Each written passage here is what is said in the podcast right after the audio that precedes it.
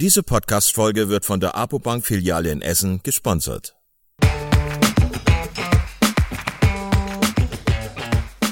Herzlich willkommen bei Klinisch Relevant, deinem Wissenspartner für das Gesundheitswesen. Zweimal pro Woche, nämlich dienstags und samstags, versorgen wir dich mit unserem Podcast und bringen dir Fachwissen in deine klinische Praxis. Weitere Informationen und Angebote findest du auf unserer Webseite www.klinisch-relevant.de. Viel Spaß beim Zuhören!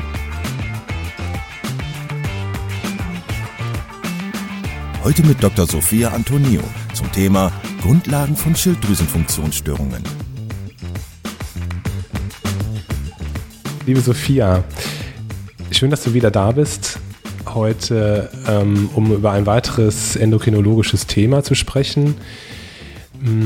Es geht heute um die Schilddrüse und das ist ein Organ, das ganz viele Kollegen berührt, ob sie wollen oder nicht. Stimmt. ähm, und äh, wo du auch selber gerade nochmal erzählt hast, dass da viel ähm, Unsicherheit und teilweise auch ähm, Unwissen äh, besteht. Deswegen ist es uns heute wichtig, dass wir mal so die ganzen basalen Dinge, was so das Workup von ähm, Schilddrüsenfunktionsstörungen betrifft, abklären und besprechen.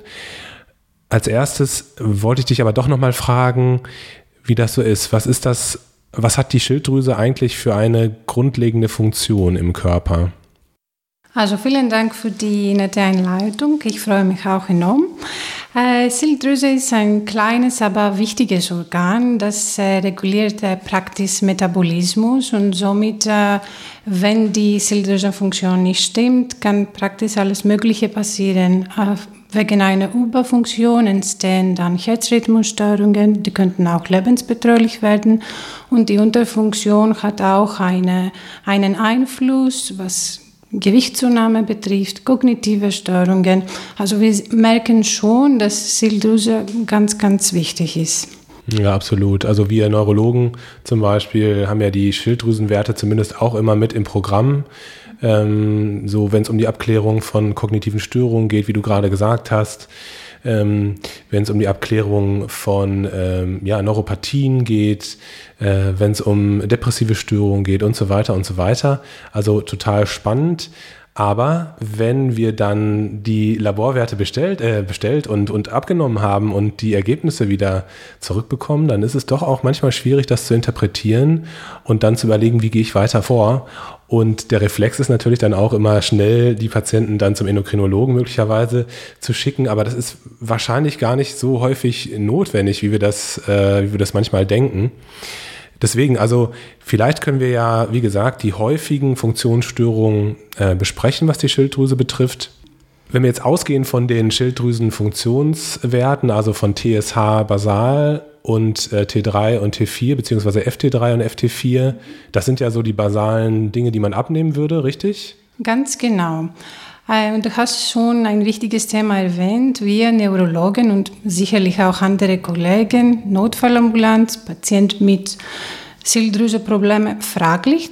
Häufig wissen wir das nicht und dann wegen Notfall, wir brauchen notfallmäßig eine CT- oder MRT-Untersuchung und dann wird man zum ersten Mal konfrontiert mit dem Thema, sind bei Ihnen Schilddrüsenerkrankungen bekannt und warum? Der Patient muss notfallmäßig, wie gesagt, eine CT äh, kriegen, eine Computertomographie mit äh, jodhaltigem Kontrastmittel und das Erste, was hoffentlich der Radiologe fragt, ist, wie ist der TSH-Wert? Warum? Äh, das, was wir ausschließen müssen, notfallmäßig, ist, dass der Patient unter einer Überfunktion, also unter einer Hyperthyreose leidet. In diesem Fall wäre die jodhaltige Kontrastmittelgabe eventuell auch lebensbedrohlich. Und daher braucht der Patient oder die Patientin eine spezielle Vorbereitung mit ihrer Naht. Also das ist das Erste, was man eigentlich sieht in der Notfallambulanz. Und dann kommen natürlich äh, im Verlauf die Schilddrüsenwerten. TSH, FT4, FT3 sind tatsächlich die wichtigste für eine erste Einschätzung. Warum? Hat der Patient eine Hyperthyreose, bedeutet TSH niedrig, FT4 hoch, FT3 ebenfalls, oder hat der Patient eine Unterfunktion der Schilddrüse, also eine Hypothyreose, bedeutet TSH hoch, FT4 und FT3 niedrig. Das ist eigentlich die erste Differenzierung. Und ähm, angenommen, man hätte jetzt diese hypo- oder hyperthyreotische äh, Stoffwechselkonstellation, ähm, wenn man sich jetzt ein bisschen wieder beruhigt hat, was würde man dann machen in, im Weiteren? Also wie würde man weiter vorgehen diagnostisch? Also äh, gut, eine schwere Hypothyreose ist natürlich eine unangenehme Situation und könnte auch gefährlich sein, wenn der Patient so äh, schwer Hypothyreot ist und kann auch ins Koma fallen. Aber auf die andere Seite ich sage immer, die Hypothyreose hat noch ein bisschen Zeit. Die Hyperthyreose ist äh, im Notfall etwa gefährlicher, die muss auch also rechtzeitig erkannt werden, weil dadurch entstehen auch Vorhofflimmern, Herzrhythmusstörungen äh, und äh, das könnte auch die Hauptursache sein, auch bei kardiologischen Notfällen und daher hat für mich immer als Thema eine Priorität. Und da muss man auch schnellmöglichst reagieren. Die Hypothyreose ist natürlich eine schwere Situation, aber hat noch ein paar Tage Zeit, denke ich mir. Und wie würdest du, ähm, also welches Workup würdest du empfehlen, wenn man jetzt weiter nach, nach der Ursache bzw. nach der ähm, ja, nach dem Grund der Schilddrüsenfunktionsstörung gucken möchte? Wie würde man weiter diagnostisch vorgehen? Was würdest du den Hausärzten auch vielleicht dann empfehlen? Wenn wir zum Beispiel eine Hyperthyreose haben, das Einzige, was wir notfallmäßig brauchen, sind die TSH-Rezeptor-Autoantikörper, die sogenannte TRAG. Und warum? Weil das könnte uns beweisen, ob der Patient unter Morbus Basedow leidet. Und da ist die Therapie anders. Wir müssen auch schnellmöglichst reagieren, damit der Patient in keine Hyperthyreose-Krise kommt. Und für mich äh, ist auch ein Alarmtrag hoch, dann müssen Sie dringend zum Endokrinologen zur Einleitung einer Therapie mit Stereostatika. Carbimazol, Thiamazol oder in seltenen Fällen Propizil. Also reflektorisch ist für mich wichtig als Endokrinologin, wenn der Patient eine Hyperthyreose hat, meine erste Frage ist, hat der Hausarzt Trag kontrolliert? Wenn nein, dann muss ich das unbedingt machen, weil somit kann ich auch Morbus Basedow diagnostizieren und dann braucht der Patient so schnell wie möglich eine Therapie mittels Thyrostatika. Und wenn die Tracks ähm, negativ wären, wie wäre dann das weitere Vorgehen? Ja, gut, dann hat der Patient zunächst kein Morbus Basedow in der Regel. Es kann sein, dass er eine Autonomie hat. Dafür müssen wir eine Silldrüsensintigraphie organisieren. Wir machen natürlich auch gleichzeitig Ultraschall, um zu schauen, ob der Patient Knoten hat. Äh, und wir dürfen auch nie vergessen, dass auch im Falle einer Hashimoto-Thyreopathie, das ist auch die andere Autoimmunerkrankung, die am häufigsten eine Hypothyreose, also die häufigste Ursache für Hypothyreose ist, auch am Anfang wegen Freisetzung von Silddrüsenhormonen. Es besteht eine leichte Hyperthyreose, aber in diesem Fall müssen wir keine Thyreostatika geben.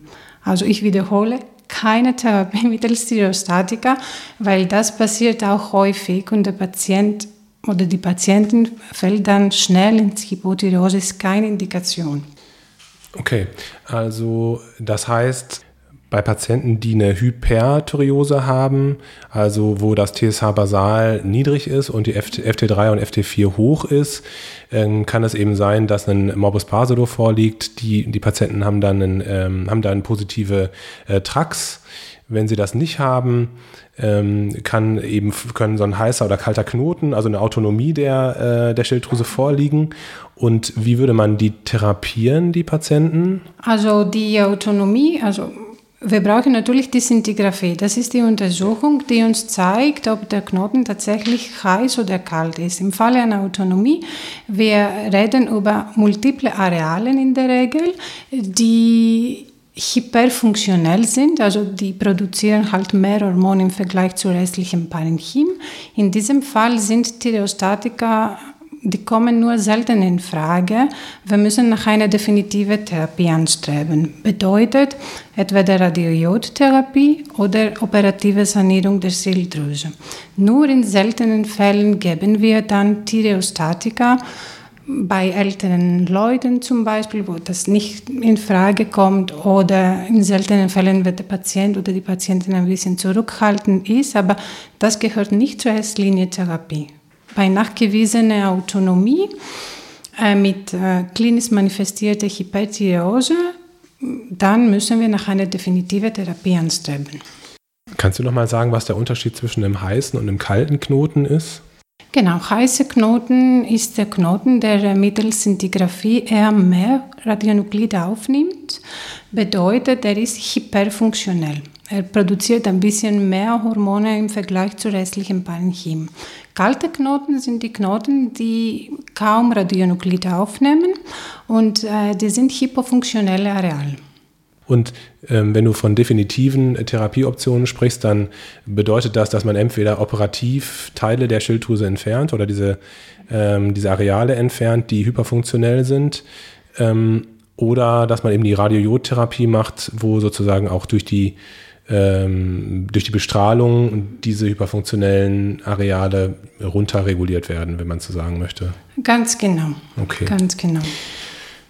Wenn wir nochmal zur Hypothyreose kommen, das heißt also, dass äh, TSH in dem Fall hoch wäre und die äh, freien äh, Schilddrüsenhormone ähm, niedrig wären. Ähm, da hast du gesagt, da ist es nicht so dringlich, ähm, auch wenn die Patienten natürlich in einem ähm, ja, klinisch ausgeprägten Zustand sein können. Das können ja zum Beispiel auch ähm, Vigilanzstörungen sein und so. Ähm, wie würde man da diagnostisch vorgehen? Du hast ja gerade schon gesagt, dass die Hashimoto-Thyreoiditis da eine häufige Differentialdiagnose ist. Äh, genau, das ist die häufigste Ursache, mit denen wir auch konfrontiert sind. In diesem Fall sind die anderen spezielle Autoantikörper erhöht, die Anti-TPO. Ähm, es gibt auch zwei Formen. Klassischerweise sehen wir auch sonografisch Truma oder in vorgeschrittenen äh, Formen, dass die Schilddrüse auch total verkleinert, atrophisch ist. In diesem Fall, wir werden auch äh, Levothyroxin geben müssen. Nur wenn der Patient eigentlich Bradykard ist äh, oder komatös, kann man auch, muss man auch äh, schnellmöglich reagieren. Aber zum Glück passiert es auch heutzutage super selten. Genau weil diese Werte werden auch häufig von Hausärzten kontrolliert und somit ist die Situation erkannt. Aber ich möchte jetzt äh, noch was äh, ganz Spezielles, aber Wichtiges sagen.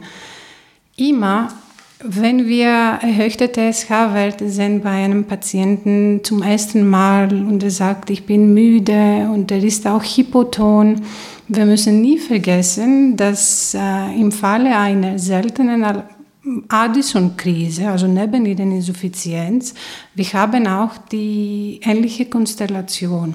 Somit ist meine Bitte, dass äh, bei erhöhten TSH-Werten, also wir reden jetzt von ausgeprägter Erhöhung, wenn man Zeit hat und die Möglichkeit hat, Elektrolyte auf jeden Fall bestimmen, also Natrium und Kalium und Cortisol. Das ist natürlich mit Tagesrhythmik verbunden, aber eine Nebennierenrindeninsuffizienz muss auf jeden Fall ausgeschlossen werden, weil es ist medizinisch ein Fehler, in diesem Fall Levothyroxin zu verschreiben und zu verabreichen Körper verstoffwechselt die kleine übrige Menge von Cortisol und die Leute fallen ins Koma und die können auch dadurch sterben. Also bitte vorher immer Elektrolyten kontrollieren und natürlich auch Cortisol. Das geht auch überall heutzutage in der Notfallambulanz, damit wir auch diese seltene Situation ausschließen. Aber in diesem Fall besteht diese therapeutische Konsequenz. Du hast gerade gesagt, dass, die, ähm, dass der Morbus Basedow letztlich etwas anders behandelt wird mit äh, Thyreostatika ähm, als die normale ähm, Hyperthyreose. Wie ist es bei der Hashimoto-Thyreoiditis? Sieht die ähm, Behandlung auch etwas anders aus, weil es ein autoimmunes Geschehen ist? Oder ähm, wird da auch einfach, äh, werden da auch einfach Schilddrüsenhormone gegeben? Ja, es gibt äh, einen wichtigen Unterschied und das ist äh, im Falle einer Hashimoto-Thyreopathie, wir verschreiben Levothyroxin. Äh, und das ist ein Medikament, das man eigentlich lebenslang nehmen kann. Mit Mobus Basedow, wir haben diesen Luxus nicht. Also wir geben die Medikation für zwei, in seltenen Fällen drei Jahren. Und dann, wenn der Patient oder die Patientin keine Remission hat, wir müssen auch eventuell nach einer definitiven Therapie anstreben. Also das ist eine Autoimmunerkrankung, aber Verlauf ist total anders als bei Hashimoto. Deswegen ist Dauer der Therapie wichtig. Mit Hashimoto, ähm, wir sind auch besonders sensibler mit Frauen mit Kinderwunsch, äh, weil die müssen auch gut eingestellt sein, idealerweise präkonzeptionell. Aber das ist ein Medikament, das man lebenslang nehmen muss, ohne wesentliche Beeinträchtigungen oder Komplikationen. Also kalt und, und heiß heißt ja einfach, dass die entweder hormonproduzierend sind und, oder nicht hormonproduzierend sind. Die kalten Knoten müssen ja dann wahrscheinlich nicht ähm, äh, operiert werden oder ähm, Radio, radiojodmäßig behandelt werden, doch. Also kalte Knoten sind äh, eine andere Geschichte. Also ähm, kalte Knoten sind in der Regel auch gutartig, mhm. um die 50, 70 Prozent. Mhm. Heiße Knoten sind immer gutartig. Das ist schon ein Unterschied. Und daher, äh, wenn wir komische Knoten haben, bedeutet unscharfe Abgrenzung, Kalzifizierung, ähm, die sehen auch ein bisschen infiltrativ aus. Wir müssen auf jeden Fall eine Autonomie ausschließen. Warum? Weil der nächste Schritt ist die Biopsie. Also aus kalten Knoten entstehen in seltenen Fällen Schilddrüsenkarzinome. Und das ist, was der Patient gerne wissen will. Und das ist auch der Grund, warum die Leute so bei multiplen kalten Knoten ein bisschen überflüssig operiert werden. Okay, das ist, das ist wichtig, nochmal auf, dieses, ähm, auf die Gefahr des, des Schilddrüsenkarzinoms hinzuweisen. Ähm, ist mir gerade noch mal wieder eingefallen, was, was ich dich fragen wollte. Und zwar, ähm, da es sich ja um Autoimmungeschehen ähm, handelt, beim Basedo und auch bei der ähm, Hashimoto-Thyreoiditis. Ähm, aber so, sage ich jetzt mal, immunmodulative Therapieverfahren gibt es nicht. Immunsuppressive Therapieverfahren gibt es nicht. Das ist jetzt ein komischer Gedankengang wahrscheinlich, aber ähm, ja, das ist eine sehr gute Frage. Also nicht für die Schilddrüse. Äh, die Schilddrüse-Funktionsstörung wird auch mit diesen Medikamenten behandelt. Für Hashimoto insbesondere macht das überhaupt keinen Sinn und all diese Therapien haben kaum bessere Ergebnisse als Levothyroxin. Das ist auch die einzige Konsequenz. Äh, spezielle Therapien bei Mobus Basedow werden eingesetzt, wie zum Beispiel Mycophenolate bei Patienten, die eine endokrine Orbitopathie haben. Genau, weil die Tragantikörper begünstigen das Auftreten von Idem. Äh, und äh, dadurch entsteht natürlich die endokrine Orbitopathie, die Augen sind geschwollen, die haben Exophthalmus ähm, und neben Bestrahlung äh, weitere Schilddrüsenmaßnahmen wie die definitive Therapie am ersten Operation werden auch in seltenen Fällen diese Medikamente eingesetzt. Aber generell für die Schilddrüsenfunktionsstörung die werden nicht verwendet. Alles klar. Du hast gerade schon gesagt, die, ähm, die Ultraschalldiagnostik ist sozusagen ähm, wichtiger Bestandteil ähm, der Abklärung von Schilddrüsenfunktionsstörungen. Wie ist es eigentlich mit anderen äh, bildgebenden Verfahren? Wie ist es mit äh, MRT-Bildgebung und so? Ist das eine, spielt das eine Rolle oder ist das der, der, die Ultraschalldiagnostik vollkommen ausreichend? Die Ultraschalldiagnostik ist nicht ausreichend, aber die ist äh, sehr, sehr wichtig, weil wir gucken, ob der Patient oder die Patientin Knoten hat. Und dann müssen wir die Morphologie beurteilen, wie groß die sind, ob die komisch oder verdächtig aussehen, bedeutet, sind die scharf abgrenzbar, haben die Kalzifizierungen und so weiter. Und bei größeren Knoten, wir brauchen dann die Sintigraphie, damit wir heiße von kalten Knoten differenzieren. Warum? Bei großen kalten Knoten je nach einer speziellen Klassifikation, TIRAT-Score, kommt die Frage, muss ich eine Biopsie machen, um ein Karzinom auszuschließen. Die heißen Knoten sind immer gutartig und wir brauchen auch die Aussage von Sintigraphie und das ist auch wichtig zu wissen, Warum, wenn ich Knoten finde, schicke ich den Patienten zur Sintigraphie? Ich mache das nicht, äh, um kalte Knoten zu entdecken, sondern wenn ich komische, verdächtige Knoten habe, ich will eine Autonomie ausschließen. Wir dürfen nie heiße Knoten punktieren, weil das Ergebnis wird uns zeigen, was follikuläre Neoplasie. Der Patient wird dann unnötig operiert, weil der endgültige Histopathologiebefund zeigt, kein Karzinom. Deswegen, die Sintigraphie hat die Indikation große Knoten, ist der Knoten heiß oder kalt, weil ich langsam überlege, dass ich eine Biopsie durchführen will. Mehr nicht. Und die Biopsie wird dann Sonographie gesteuert durchgeführt? Genau, das ist äh, natürlich untersucherabhängig, aber das ist eine sichere äh, und günstige Methode für die weitere Abklärung. Der Patient braucht auch keine Sorge zu machen und keine Betäubung. Die Betäubung ist mehr schmerzhaft als die Punktion. Und mit einem ganz äh, feinen Nadel, wir gucken, wo der Knoten ist, mit Ultraschall. Wir gehen mal rein, wir versuchen ein bisschen äh, Material zu bekommen und der wird dann histopathologisch geklärt. Das heißt, wenn ich das jetzt nochmal so ein bisschen zusammenfassen darf, ähm, brauchen wir neben der entsprechenden Anamnese letztlich nur ein paar Schilddrüsenwerte, also jetzt im Labor, also TSH basal, FT3, FT4, TPO, Antikörper und die Trax. Die würden uns schon ziemlich viel weiterhelfen. Also je nachdem, ja. wie die TSH und die FT3, FT4-Konstellation ist.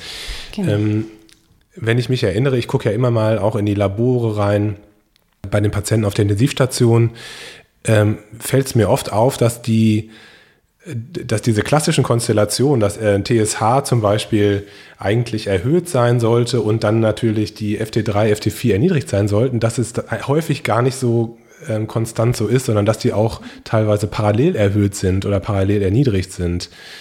Ähm, das macht es manchmal schwierig. Wie geht man in solchen Fällen vor? Sollte man dann einfach nochmal äh, Kontrollen machen oder muss man sich erstmal die Medikamente natürlich auch anschauen, warum das vielleicht so sein könnte? Wie geht man dann vor? Also ja, ähm, du hast auch gerade gesagt, Intensivstation. Das ist auch richtig. Wie häufig habe ich Silddrüsewerte am Anfang gut als Endokrinologin schon ignoriert, weil nach einem epileptischen Anfall kann der TSH-Spiegel auch hoch sein. Mhm.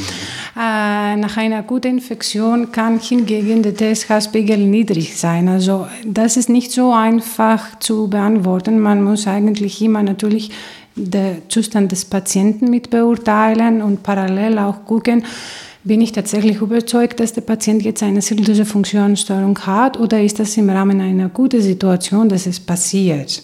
Und nicht, wir dürfen auch nicht vergessen, dass häufig mm, nehmen auch, bekommen auch die Leute, entweder auf Intensivstation oder im Krankenhaus, ähm, ganz viele Untersuchungen mit Kontrastmitteln. Das beeinflusst schon auch die Schilddrüsewerte und deswegen ist eine vernünftige Abklärung dann sinnvoll. Das heißt, der Rat wäre dann, äh, wenn der Patient wieder gesund ist und von der, von der Intensivstation entlassen worden ist, dass man das nochmal in Ruhe macht, die Schilddrüsendiagnostik, weil die Werte so nicht interpretierbar sind.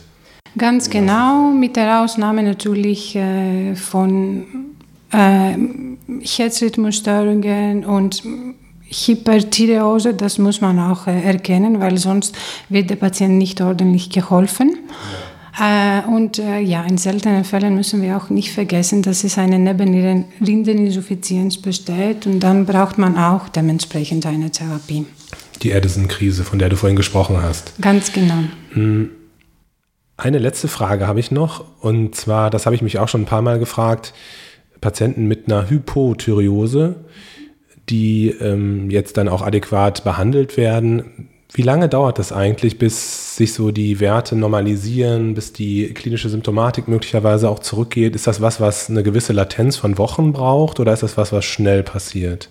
Ähm, ja, das ist auch sehr interessant. Also es gibt auch Leute, die behaupten, dass die schon Jahre nach der Diagnose, dass der Zustand eigentlich nicht so ganz vernünftig ist, äh, obwohl die Schilddrüsewerte stimmen. Ähm, beste Beispiel ist eigentlich äh, die, die Leute, die für Schilddrüse, also Probleme operiert sind und die haben gar keine Schilddrüse mehr. Äh, bei denen wird auch die Therapie bereits am ersten Tag begonnen und vier bis sechs Wochen später, wir machen eine Verlaufskontrolle und äh, entweder müssen wir eine kleine Dosisanpassung machen oder wenn wir das alles richtig kalkuliert haben, ist der Patient schon bereits Eutyreot. Und äh, ich kann auch aus eigener Erfahrung sagen, nach einigen Wochen ist der Zustand genauso wie vorher. Daher es dauert auch nicht lange. Natürlich, wenn man eine ausgeprägte Unterfunktion hat und die ist über längere Zeit nicht behandelt worden, es dauert auch manchmal Monate, weil wir können auch nicht auf einmal 150 Mikrogramm Levothyroxin verschreiben. Dadurch äh, bestehen auch Herzrhythmusstörungen und Unwohlsein. Wir müssen das auch schrittweise steigen und immer kontrollieren. Und ja, bei diesen Patienten es kann auch Monate dauern. Aber in der Regel, wir haben Erfolg und viele sagen, die sind eigentlich ganz genau, die fühlen sich wohl und genauso wie früher. Sophia, vielen Dank. Es war wieder schön, mit dir zu sprechen. Äh, ich habe dir sehr ähm, aufmerksam zugehört und ja, wie gesagt, das ist ein, ein Bereich, der ja alle ähm, klinisch tätigen Ärzte berührt und äh, ich glaube, es ist sehr sinnvoll, dass man sich mit den basalen Themen aufeinander aus, auskennt, ne? dass man sich mit den basalen Themen auskennt. Genau. Ich äh, hoffe, ich habe ein bisschen geholfen, weil das ist auch immer, immer ein bisschen schwierig und äh, für uns auch Endokrinologen, das ist ein komplexes Thema, aber ich hoffe, ich habe ein bisschen. Da bin ich mir sicher. Vielen Dank. Danke. Dankeschön. Vielen Dank, dass du heute wieder zugehört hast und unser Gast gewesen bist. Wir hoffen sehr, dass dir dieser Beitrag gefallen hat und du etwas für deinen klinischen Alltag mitnehmen konntest. Wenn dem so sein sollte, dann freuen wir uns sehr über eine positive Bewertung bei Apple Podcasts. Falls du Lust hast mitzumachen und es einen Themenbereich gibt, in dem du dich besonders gut auskennst, dann melde dich doch gerne unter kontakt@klinisch-relevant.de. Gleiches gilt, wenn du Themenvorschläge oder konstruktive Kritik für uns hast. An dieser Stelle auch der Hinweis auf unseren Newsletter, den du unter www.klinisch-relevant.de abonnieren kannst und der dich immer auf dem Laufenden hält. Wenn du dich für unseren Newsletter einträgst, bekommst du einen 5-Euro-Gutschein, mit dem du in unserer Fortbildungsakademie einkaufen kannst. Wir wünschen dir jetzt bis zum nächsten Mal eine gute Zeit und freuen uns, wenn du bald wieder einschaltest. Pass auf dich auf, bleib gesund. Bis zum nächsten Mal. Ciao.